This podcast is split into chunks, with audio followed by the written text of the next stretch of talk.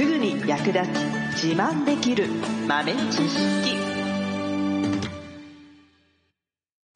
この番組は2006年バリスタチャンピオンのみえちょとコーヒー勉強中いくちゃんがいつものコーヒーがさらに美味しくなる話をしています。この番組を聞けばちょっと自慢できるコーヒー雑学やすぐに役立つ最新トレンド情報がわかりますラジオトークで毎週火曜日お昼の12時からゆるっとお昼休み。木曜日の夜10時10分からはカフェ好き女子の夜会をライブ配信しています。美味しいコーヒーの入れ方など皆様のご質問にもお答えしますのでぜひ欠かさず遊びに来てくださいね。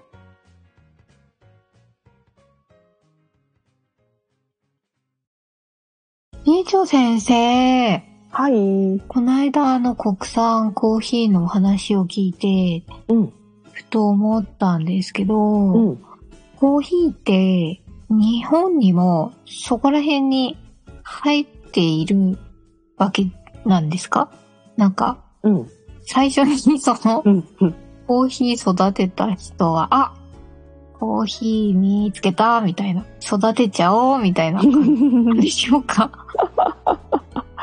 ああ、なるほどな。そうか、そうね。だったらよかったんだけどね。違うんですよ。あ、違った。うーん。コーヒー、もともとは日本にはね、あのーコーヒーの木自体はなかったので、まあこれは人工的に誰かが苗木を持ち込んだわけなんですよね。うーん。で、まあ、最大の歴史自体は、1878年。いつだこれ？っていうね。結構昔ですね。そうですね。えっ、と、明治とかそれぐらいかな？いまいちピンとこないんだけどね。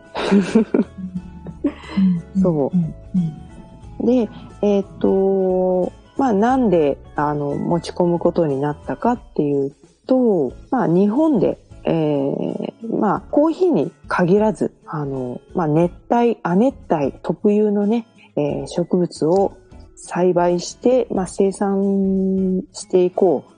事業を拡張していこうっていうようなね、えー計画がね、あったんですね。うーん。そう、食産事業の開発ということで、えーで、そこに、えーいろんな植物、ね、亜熱帯、熱帯の植物を持ち込んで栽培を試験的にやりたいと。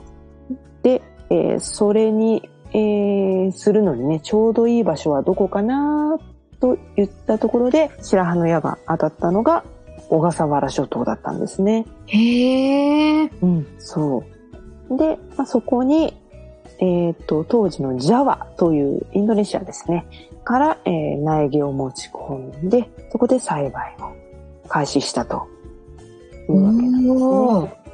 うん。えっ、と、まあ、もともと日本人はお茶を飲む文化があって、割とコーヒーって受け入れられていなかったんですね。で、なんですけれども、徐々に西洋の文化が入ってくることで、あの、鎖国を解いたので、いろんな方が日本に来るようになって、で、西洋の文化がね、少しずつ広がってきて、まあ、それとともにね、コーヒーの需要も高まったと。で、それをね、ずっと輸入に頼っていたら、日本は破産しまうぜっていうことで、自給自足しようぜということで行われた計画だったんですね。うーん。で、まあ試験栽培はしていたものの、まあ結局そんなにうまくはね、いかなくって、まあその、ちゃんとした、ね、生産というラインには乗せるまでには至らなかったんですね。で、えっ、と、とはいえ、そこからね、えっ、と、沖縄にも移植されて、沖縄でも栽培しては見たものの、やっぱり前も言った通り台風とかね、いろいろありまして、まあ商用、商業用のね、商業ベースか、にはなかなかね、乗せることができなかったんですけれども、うん、まあ、ここら辺に関してはまあ、今現在もね、日々皆様努力中という感じではありますね。さっき、その、なかなかその商業ベースに乗せるのがうん。難しいっていうお話があったんですけど、はい。なんかこう、どう、どうしてなんですか？それって。日本では何が難しいのでしょうか？そうですね。やっぱり農地が、農地の規模が小さい。うんん。土地が狭いしね。そう。で、えー、と、まあ台風。ね。それと、あと気候がやっぱりどうしてもそんなに合わないんですよね。うんうん。なんだろう、豆がならないとか、枯れちゃうとか、うん。うん病気になっちゃうとか、うんそういうことですか？えっ、とね、病気には、南米とか他の国であるような病気にはならないんですよ、日本は。日本のの。コーヒーの木は。まあ、有名なので言うと、サビ病っていうのがあるんですけど、うん。サビ病菌はないんですよ。うーん。ただまた別のね、病気だったり、まああとは害獣っていうのかな。あの、まあ動物によって食い荒らされてしまうとか、うんその動物も動物で保護しなきゃいけない決まりになっている動物だったりするんですよ。あ絶滅危惧種みたいな。なるほど。それは、日本固有種。ねそうそうそうそうそう。捕まえられないんだ。うん。そうそうそう。あねだからひたすら防御するしかないっていう、攻撃ができないっていうあ、ね。なるほど。そうそうそうそうそう。そんなのもあったりとかして、そう。あと、そうですね。だから、あんまりだから広い土地で大々的にできないっていうのと、気候が合わなくて、まあ台風がね、あるので、あんまりこう広げられないっていうのがね、が一番大きいかな。うん。うん、本当に産地に行くとほとんどね、そこの住民の過半数はコーヒー事業に携わっている人たちっていうぐらい街全体がコーヒー産業で成り立っているようなね、ところもあるんですけれども、うんうんまあ、日本はね、そういうところでもないので、まあ、この島の人はみんなでこれをやりましょうみたいにやれば広がるんでしょうけどね。まあ、そういうところでもないので、なかなかね、量を作れないですね。これからの先のうん。展望的なことはあるんでしょうか？国産コーヒそうですね。まあ、多分、量産っていう意味で言うと、依然厳しい状況かなと思いますが、じゃあ、量を作れないんだったら、クオリティを上げようっていう、えー試みもね、えー沖縄の方とかで、えーやってますね。ー。うん。美味しい国産コーヒーがうん。生み出されるかもしれない。そうですね。うん。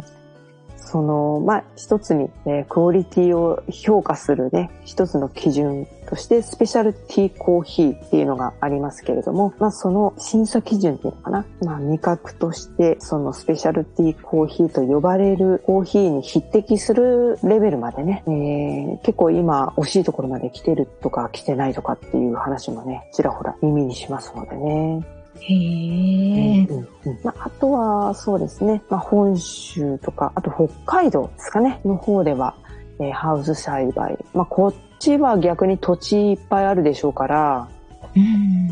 まあ、その代わり気候は絶対に合わないよねっていう 場所なので、そうですよね。うんまあ、ここはハウス栽培と、あとはだから、ほう、うんと、環境をね、ハウスの中の環境をいかに、えー低コストで運営するかっていうところですかね。うん。うん。ね、冬の暖房費用なんかえぐそうですよね。そうですよね。そういうのも多分天然の、えー熱、地熱だったり温泉だったりそういうのを利用して、えーね、上手に活用してるんじゃないかなと思います。うんうんうん、商業ラインの、まあ、一つの目安としては年間1トンっていうのが目標ですかね。1トン。うん。想像もつかないです。1トンぐらい年間取れてくれれば、まあ、商業ベースになりうるかなというところではありますけど、まだ、まだ今の段階では、まあ、近い未来には叶えそうですけど、まだ今の段階ではね、夢ですね。うん。最後までお聞きいただきありがとうございました。あなたのコーヒーライフに少しでもお役に立てたら嬉しいです。ご質問やツッコミは、ラジオトークで受付中。毎週火曜日お昼12時から、ゆるっとお昼休み。木曜夜10時10分から、カフェ好き女子の夜会をライブ配信しています。ぜひ遊びに来てください。ではまた次回の配信でお会いしましょう。